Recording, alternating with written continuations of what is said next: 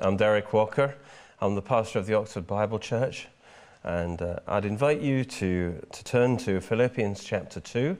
We're going to look at the amazing humility of Jesus uh, and our example to humble ourselves and to, to be the servant of all. And um, these wonderful passage, starting in verse 3 Let nothing be done through selfish ambition or conceit but in lowliness of mind, let each one esteem others better than himself. Let each of you look out not only for his own interests, but also for the interests of others. And then he gives Jesus as our example, and I want to show you some interesting things in, what, in the humility of Jesus. It starts by saying, Let this mind, let this attitude be in you, which was also in Christ Jesus and then it gives us some, some steps here. First of all, who, the, who though he was in the being in the form of God, and this word for form of God means that he was in essence God. Uh, and so he, though he was God, he took these steps of humility to serve us. So we might think, well, I'm a son of God, I'm, I'm an ambassador of Christ, I'm an important person in God's sight. That may be true, but that didn't stop Jesus humbling himself and serving us all. And we are to have the same attitude. However, God's blessed us, we need to be like Jesus and humble ourselves always and consider others uh, as well as ourselves. He say, and then he says, secondly, he did not consider it robbery to be equal with God. I think a better translation of that is he did not grasp equality with God. He was God, he was equal with God, but he didn't grasp onto that and say, you know, how dare you say I need to humble myself and become a man because I'm too important to do such a thing. No, he did not grasp his equality with God.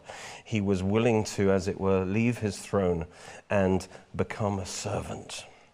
And then the next step is that it says he made himself of no reputation. Again, a better translation of this, and literally what it means is he emptied himself. Now, he didn't stop being God, that would be impossible. But he emptied himself of his divine glory. Or you might say, you know, in, he took off his kingly robes. And, uh, and, and instead of displaying the glory that he had as God, he was willing to, to lay that aside, to empty himself of that glory in order to take up the role of a servant. And then it says that he took the form of a bond servant. He took the form of a bond servant. So not only did he take off his kingly robes, he put on the robes of a servant. And he did this actually before he even became incarnated, born as Jesus of Nazareth, because for 4,000 years, from the start of time, he operated as the angel of the Lord. He operated in a servant capacity already he'd become a servant from the beginning of time. He, he, laid, he laid his glory aside in order to function uh, f- for us. And then it says, and coming in the likeness of men.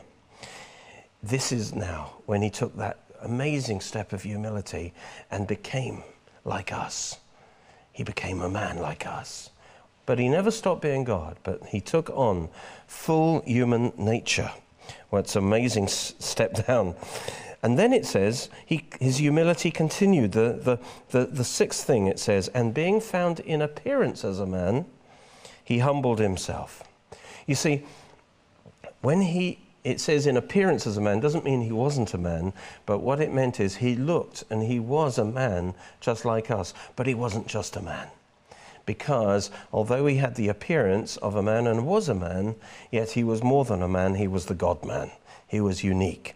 So, in many ways, he was totally like us as being a man, but he was more than that. He was also the God man. So, is, this is what this language conveys.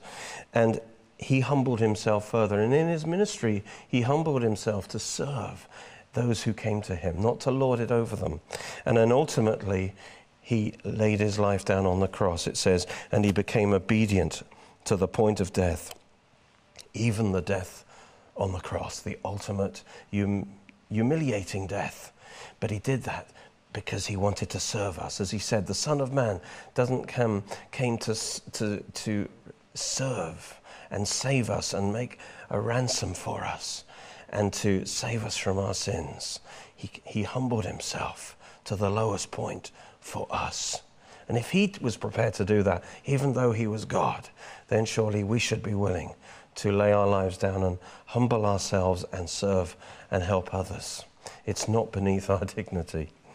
And therefore, he says, God has also highly exalted him. You know, if you humble yourself, God will exalt you.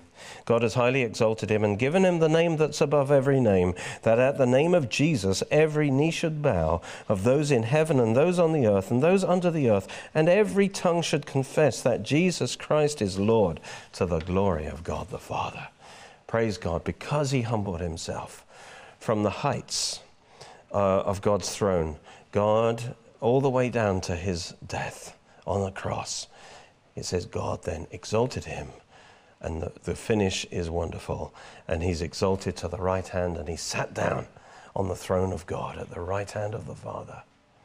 And I want to show you something interesting now by going to John chapter 13, where actually Jesus acted out each of these stages that Paul outlines. He acted them out precisely in the foot washing of his disciples. And we're going to start at verse 3. Jesus, knowing that the Father had given all things into his hands and that he had come from God and was going to God. And so this is now the big picture. He had come from God, he had done his work in the world, and now he was going to God. And so, what he's going to act out now in the foot washing is a picture of his whole plan of redemption that Paul explains in Philippians. Let's see how it works. So, he's sitting at the head of the table as the head of the feast. There's a picture of him sitting at the right hand of God as being in the form of God. But he didn't take grasp at that place, that status, that position of equality with God on God's throne.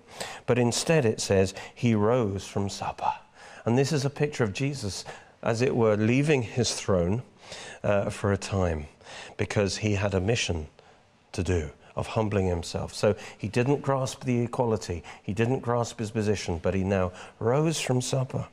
And then the next step is um, that he laid aside his garments. And so he, they were dressed, you see, at this Passover as kings. They were dressed as kings. And now he takes off his kingly garments. That's a picture of Jesus emptying himself of his divine glory. Uh, praise God. And then the next step of humility was that he took a towel. And instead of his kingly robe now, he puts on the clothing of a slave because towel, this was the job of a slave to wash the feet. And the slave's clothing was just a towel. And so this is a picture. It says that Jesus took on the form of a servant. He put on this towel. And he's acting out the whole drama of redemption, you see. He took a towel and girded himself. And after that, he poured water into a basin. And we saw that the next step is that he took on the likeness of men. And that's what happened. He poured his water into a basin. The basin is a picture of a human, the physical human life a basin and he poured his life into a basin. He poured the water into a basin. That's a picture of him pouring his life into a human vessel. And this is when he was incarnated. This is when he became a man. The eternal God took on a human nature. He poured his life, as it were, into a basin. And, the, and then he, it says in Philippians that he humbled himself even further and this and even unto death on a cross. And here it says he began to wash his disciples' feet. Here their feet were all dirty with the dust of the world. And now Jesus takes the humble role. He's bowed down at their feet. And in the Oriental culture, you know, the feet were, you know, the lowest of the low. And that's why it was a slave's job. It was like washing the feet. By the way, when it says, How beautiful are the feet, it, it, signifies the fact that if the feet are beautiful, then the, the whole person is beautiful in God's sight. How beautiful are the feet who share the gospel of peace. So, by washing the feet symbolized the ultimate humility of Jesus. And you know, you were dirty with the sin, with sin and darkness over you.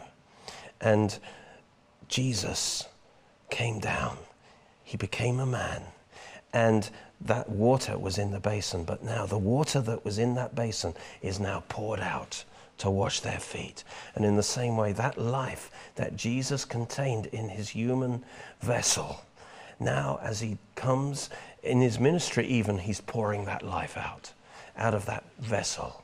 We have treasure in that earthen vessel. But ultimately, in his death, is when he poured out his life. Why? To cleanse us with his blood, to wash not just our feet, but our whole beings that was dirty with the corruption of sin and death. And he poured his life out for us. What a humble thing he did as the one who is eternal God. He poured out that water out of his basin. He poured out his life and he washed us from our sins. And thank God, if we let him wash our feet, then we are cleansed from our sin. Praise God. And so it says he began to wash the disciples' feet and to wipe them with the towel with which he is girded. And that's what Jesus has done for each one of us. He's washed us from our sins. Then he came to Simon Peter, and Peter said, Lord, are you washing my feet? Peter couldn't stand it actually because Peter we know from the locations around the table that he was at the bottom place. In a false humility, he'd put himself at the bottom place, expecting the master to call him up higher. And it would have, if there was no slave present, it was the job of the person at the bottom of the table to wash everyone else's feet. And Peter refused out of his pride. And now he finds the Lord doing it, who's, who's, really the last person who should be doing it. And so Peter is very embarrassed. Lord, are you washing my feet? Jesus answered and said to him, What I am doing you do not understand no, now, but you will understand after this, because this is going to be a picture of what Jesus did for us. Jesus, Peter said, You'll never wash my feet. And Jesus answered him, If I do not wash you, you have no part with me, you have no fellowship with me to have fellowship with God, you've got to let Him wash you of your sins. And Simon said to him, Well, Lord, not my feet only, but also my hands and my head. Give me a bath, in other words. Jesus said to him, He who is bathed needs only to wash his feet, but is completely clean. And you are clean, but not all of you, because he knew who would betray him. Therefore he said, You're not all clean. And basically, when you receive the Lord, you receive a bath. You, rec- you are born again. And you don't need another bath, you're born again, praise God. But as we walk through this world, we pick up the dust of this world, and we do need to let Jesus wash us from our sins every day. We need to confess our sins and let Him wash us clean. And He's willing to do that. Such is His humil- humility. Jesus was prepared to get Himself dirty, as it were, to take your sin. That's His humility, and therefore we should humble ourselves in the same way. And so he went on to say, So when he had washed their feet and taken, he took his garments and sat down again. What a picture, you see. Once Jesus had cleansed us, what did he do? He took back his garments. The glory that he had with the Father from before the foundation of the world, now in his resurrection, God poured that glory back into him. He received again his robes of glory, and Jesus put on those kingly robes again.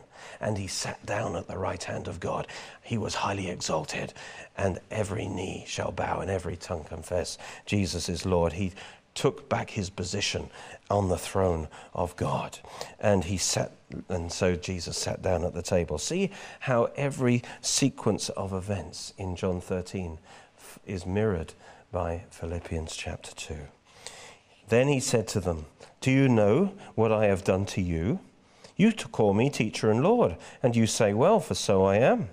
If I then, your Lord and teacher, have washed your feet, you also ought to wash one another's feet. And this is exactly the point that Paul made in Philippians. We ought to have the same mind, the same attitude as Jesus. If he humbled himself, even though he was God, to wash our feet, then even though we're sons of God, we're the righteousness of God in Christ, and all these other things, yet he is our Lord and teacher, and we follow his example, and we should also humble ourselves and wash one another's feet. Praise God. For, he says, verse 15, I have given you an example that you should do as I have done for you. He says, I have done that for you. Can't you do the same for your brothers and sisters and humble yourself and wash their feet when, when they need that encouragement, when they need that practical help. Humble yourself, and God will exalt you in His own way and in His own time. God bless you.